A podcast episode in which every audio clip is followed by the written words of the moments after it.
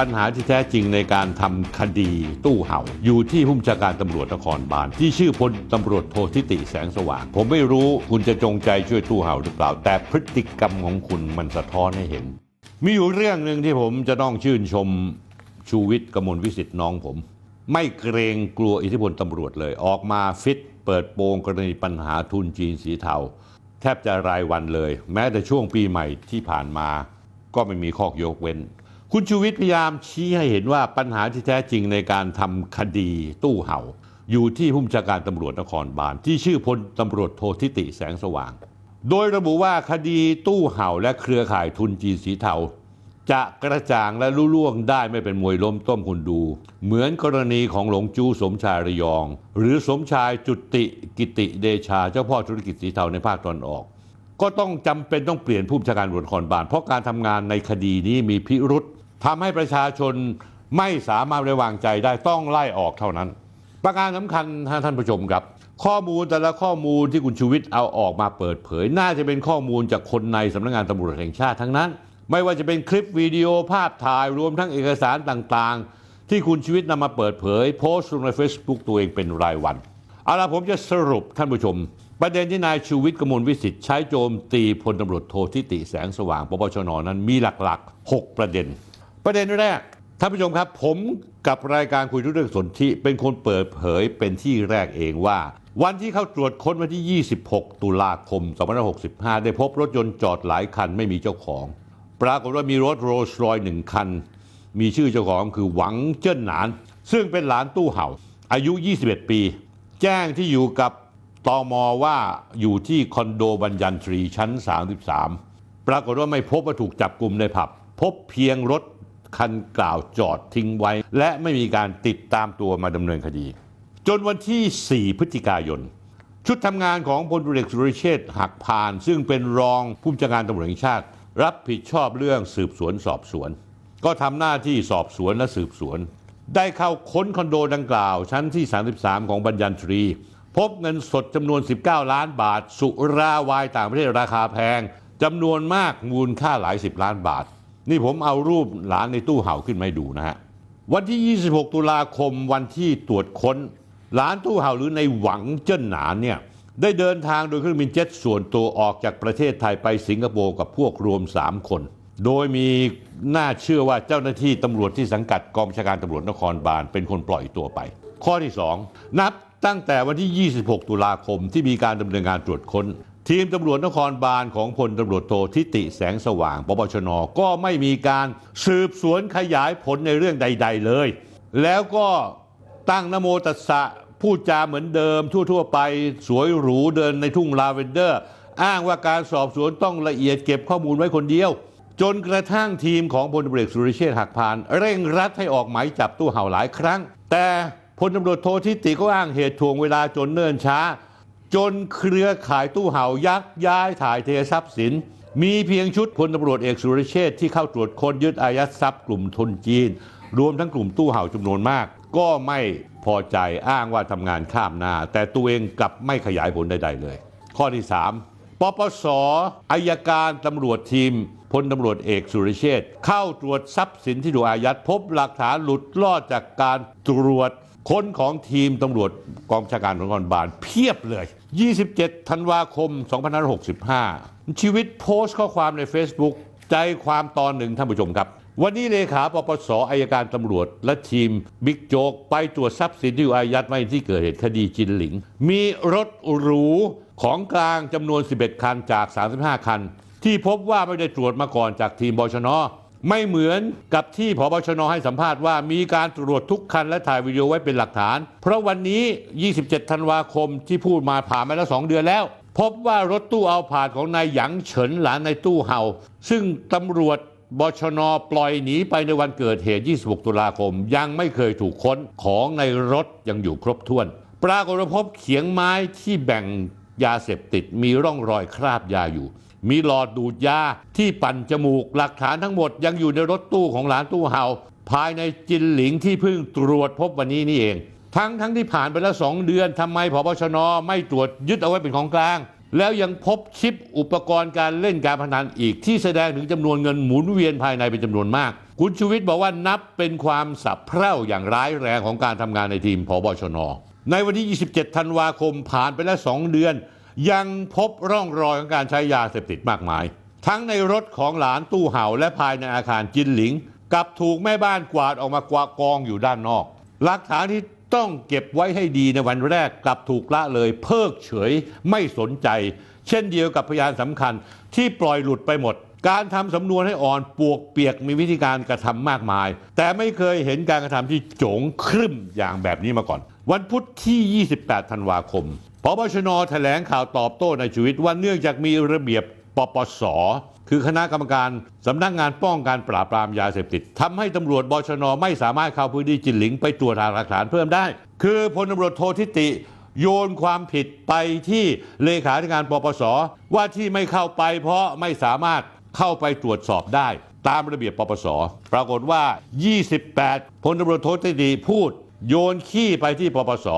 29 วันรุ่งขึ้นนายชูวิทย์โต้กลับ โพสต์บอกว่าความจริงมีหนึ่งเดียว ผมเอารูปลงมาให้ดูนะฮะ นี่เป็นคำประกาศของท่านเลขาธิการ ปปสวิชัยชัยมงคลต่อหน้าผู้สื่อข่าวคณะแถลงข่าวร่วมกับผมท่านเลขาท่านเป็นผู้ใหญ่ย่อมไม่อยากโทษหน่วยงานรัฐกันเอง แต่คงทนไม่ไหว ที่คุณทิติแสงสว่างโบยขี้มาให้ว่ามีเบียปปสไม่ให้เข้าพื้นที่จินหลิงทำให้ตำรวจบชนไม่สามารถเข้าไปตรวจสอบหาหลักฐานเพิ่มเติมได้ท่านเลขายืนยัน ว่าไม่มีระเบียบดังกล่าวตำรวจจะเข้ามาเมื่อไหร่ย่อมทำได้ ไม่มีระเบียบห้ามไว้เลย สื่อถามว่าอย่างนี้ต้องมีคนหนึ่งคนใดโกหกประชาชน ท่านเลขาปปสปปสท่านก็แสบ ท่านตอบว่าความจริงมีหนึ่งเดียว เป็นคำกล่าวทิ้งท้ายสั้น ๆ แต่มีความหมายยิ่ง ความจริงคือที่เกิดเหตุจินหลิงอยู่ในความควบคุมของตำรวจบชน ที่เป็นเจ้าของพื้นที่ หากอยากจะตรวจอะไรเพิ่มเติมย่อมเข้าไปได้ตลอดเวลา งานต้องเริ่มจากตำรวจ แล้วส่งบัญชีรายการทรัพย์สิน ให้ปปสตรวจสอบอายัดแล้วตำรวจเพิ่งจะส่งรายการให้ปปสอายัดเมื่อวันที่ 7 ธันวาคมนี้เอง และมีรถแค่33คันเท่านั้น ก่อนหน้านี้ตำรวจไม่เคย ก่อนหน้านี้ตำรวจบชนที่นำโดยพลตำรวจโททิติแสงสว่าง ไม่เคยส่งรายการอะไรมาเลย เมื่อวันที่ 27 ธันวาคมที่ปปสอายการไปตรวจจินหลิง ท่านก็ไปกันเองตำรวจยังไม่ได้ทำเรื่องประสานในมาสักคำและพบชนมาโยนขี้ให้เลขาปปสเอาดื้อๆท่านเลขาบอกมันไม่แฟร์แถไปเรื่อย ถึงขนาดลงมายืนยันกับผู้สื่อข่าวด้วยตัวเองข้างๆผม เรียกว่าท่านเป็นสุภาพบุรุษแท้ เพราะไม่ยอมให้ใครมาป้ายสี เอาความผิดพลาดตัวเองมาโกหกแล้วโยนปปสงานนี้จึงเข้าปปชนโดยตรง การที่ท่านนี่คือคำพูดคุณชูวิทย์นะฮะ เอาดีเข้าตัวเอาอ้างว่าติดเรื่องระเบียบทำให้เข้าพื้นที่ที่เกิดเหตุไม่ได้ จึงกลายเป็นคำโกหกคำโต ซึ่งสรุปง่ายๆพลตำรวจโททิติแสงสวรรค์พูดจาโกหก ข้อที่ 4พบชนตั้งข้อหาล่าช้ากรณีผู้กำกับสอนอยานาวา ได้เซ็นคืนรถของกลางให้กับกลุ่มทุนจีน แลกเงิน 6 0แสนบาท โดยผ่านไป 2 เดือนพอโดนแฉต่อหน้า สื่อพบชนค่อยย่องไปแจ้งมาตรา 149 และมาตรา 157 เอารูปให้ดูนะครับท่านผู้ชม เห็นผู้หญิงนี่ใส่หน้ากากสีขาวมาถือถูถึงเงินถุงเงินขึ้นไป31ธันวาคม วันสิ้นปีชูวิทย์ออกมาโพสต์ภาพแฉพฤติกรรมผู้กำกับสอนอยานาวา หลังเซ็นคำสั่งอนุญาต ให้คืนรถของกลางให้กลุ่มทุนจีน แลกกับเงิน 6 0แสนบาท มีข่าวว่าผู้กำกับคนนี้สนิทสนมกับพลตำรวจโททิติพบชนด้วย คุณชูวิทย์บอกพบชนปล่อยปะละเลยในการตั้งข้อหารองหมา รองหมาชื่อพันตำรวจเอกนัทพลโกมินทรชาติ ที่เป็นผู้ปล่อยรถของกลางในคดีออกไป ก็คือว่ารถของกลางจะต้องเก็บเอาไว้เป็นหลักฐาน แต่ได้ปล่อยรถออกไป เหตุผลเพราะว่ามีผู้หญิงเอาเงินถุงเงิน 6 0แสนบาทมาให้รองหมาถึงสอนอยานวา ในขณะนั้น รองหมาถูกมอบหมายมารักษาการผู้กำกับ และคนส่งมาก็คือพลตำรวจโททิติแสงสว่างนั่นเอง ในฐานะพบชน 6แสนบาทมาถ่ายรถปอร์เช่ของกลาง ในคดีที่คนจีนถูกยึดจากที่จินหลิง พวกจีนสีเทา ให้ผู้หญิงจีนหิ้วถุงเงินมาให้ ดูวันที่ในภาพระบุ 28 ตุลาคมหลังเกิดเหตุจินหลิงเพียง 2 วัน และยังมีลายเซ็นรองหมาอนุญาตให้คือรถได้ มีตำรวจลูกน้องรองหมาลงมารับผู้หญิงหิ้วถุงเงินขึ้นพาขึ้นไปที่ห้องทำงานรองหมา แล้วผู้หญิงคนนี้ก็ยัง ทะลึ่งถ่ายรูปโต๊ะทำงานรองหมากระถุงเงิน เป็นหลักฐานส่งภาพกลับไปให้เจ้าของรถปอร์เช่สัญชาติจีนกัมพูชาว่าได้นำเงินมาให้รองหมาเรียบร้อยแล้ว คุณชูวิทย์บอกว่าทำก็ได้ลงคอถึงเพียงนี้ระยะเวลาผ่านไป2เดือนพบชน ไม่ทำอะไร เพราะรองหมาเผอิญเผอิญเป็นลูกน้องคนสนิทที่ตัวเองส่งไปรักษาการตำแหน่งผู้กำกับยานนาวา ท้องที่เกิดเหตุหลังเกิดเรื่องจินลิง แบบนี้คุณชูวิทย์บอกเป็นเรื่องยื่นหมูยื่นแมว รองหมาลูกน้องท่านพบชนเก่งจริง ๆ เรื่องพันนี้ ไม่รู้ว่าต้องแบ่งเปอร์เซ็นต์ให้ใครข้างบนอีกไหม ชุดสืบรายงานท่านพบชนไปตั้งแต่ 2 เดือนก่อนแล้ว แต่ท่านพบชนก็ยังนิ่งเงียบทำเป็นไม่รู้ไม่ชี้ คือชุดสืบรายงานไปแล้วว่ามีการรับเงินรองหมารับเงินจาก ผู้หญิงจีน 6 0แสนบาท แล้วก็ปล่อยรถออกไป ท่านพบชนรู้มาทั้งสองเดือนแล้ว แต่ท่านก็เสือกนั่งเงียบ ผมคิดว่าผมรู้ว่าทำไมท่านถึงนั่งเงียบ ชูวิทย์บอกว่าพอผมเมื่อวานข้อสกิดต่อม ท่านพบชนที่ปปสหน้าสื่อเจียวจ้าปรากฏวันนี้วันหยุดยาว ท่านพบชแอบรีบย่องไปแจ้งข้อหามาตรา 149 กับมาตรา 117 กับรองหมาหลังจากที่นั่งเงียบๆไม่ทำเฮียอะไรเลยมา2เดือนคำว่าเฮียเนี่ยผมเติมนะฮะ คุณชูวิทย์ไม่ได้พูด ข้อ 5 ไม่แจ้งข้อหาฟอกเงินในตู้เห่า ทั้งทั้งที่หลักฐานชัด แต่กลับไปแจ้งข้อหายาเสพติดที่หลักฐานอ่อนกว่ามาก 22 ธันวาคม 2565 ชูวิทย์แถลงว่าได้รับผังข้อมูลเส้นทางการเงิน ที่ควรจะอยู่ในสำนวนคดีตู้เห่ามาจากตำรวจยศในร้อย ซึ่งอยู่ในทีมพบชนเอง โดยผังเส้นทางการเงิน ชิ้นนี้ท่านผู้ชมครับ ชูวิทย์บอกผังเส้นทางการชิ้นนี้กลับไปอยู่ในสำนวน แต่ท่านพบชนพลตำรวจโททิติแสงสว่างนำไปเก็บไว้คนเดียว แสดงว่าพยายามจะอำพรางคดีนี้ ในการไม่แจ้งข้อหาฟอกเงินกับตู้เห่า ทั้งทั้งที่มีหลักฐานชัดเจนใช่หรือไม่ผังข้อมูลเส้นทางการเงินชี้เห็นว่าบัญชี QR code ของผับจินหลิง ได้เชื่อมโยงไปด้วยบุคคลสองคนคือนายฟูจิ และนายหยางเฉิน ซึ่งเป็นหลานของนายตู้เห่า ทั้งสองคนมีการโอนเงินค่ายาเสพติด กันไปมาโอนเข้าออกบัญชี QR โค้ดผับจินหลิง จากนั้นนายหยางเฉินก็ได้มีการโอนเงินต่อไปให้ในายเซนบิเฉิน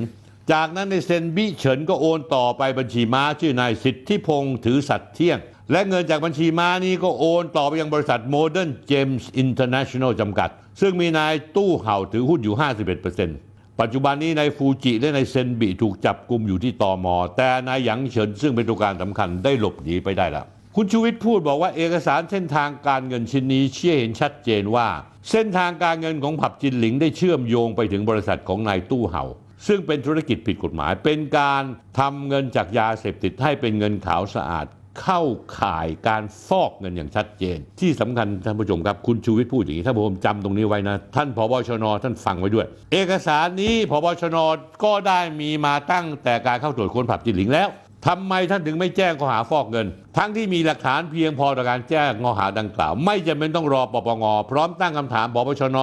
ว่าจะมีการนำตัวในสิทธิพงศ์ซึ่งเป็นบัญชีม้ามาสอบปากคำแล้วหรือเปล่า คุณชูวิทย์พูดต่อนะฮะว่า การที่ปปชนไม่ดำเนินคดีในข้อหาฟอกเงิน ก็เป็นเพราะมีหลักฐานชิ้นนี้ ซึ่งสามารถเอาผิดในตู้เห่าได้อย่างแน่นอน ฟอกเงิน แต่ไปเอาผิดเรื่องดำเนินคดียาเสพติดแทน เพราะหลักฐานอ่อน เนื่องจากมีการทำลายพยานหลักฐานไปนานแล้ว ความจริงมีข้อมูลอีกเยอะ แต่ผมก็โดดข้ามไปข้อที่ 6 แล้วกัน ข้อที่ 6 คุณชูวิทย์ตั้งข้อสังเกตว่าคดีตู้เห่าอาจจะ ตามรอยคดีหลวงจูสมชาย ที่ตอนแรกโดนข้อหาตามยึดทรัพย์ แต่ตอนจบเดินออกจากคุกอย่างเท่อย่างผู้บริสุทธิ์เพราะอะไรไหมท่านผู้ชมสำนวนหรือหลักฐานอ่อนแล้วท่านผู้ชมรู้ไหมว่าคนที่เป็นผู้บัญชาการตำรวจภูธรภาคสองภาคสองนี่ดูแล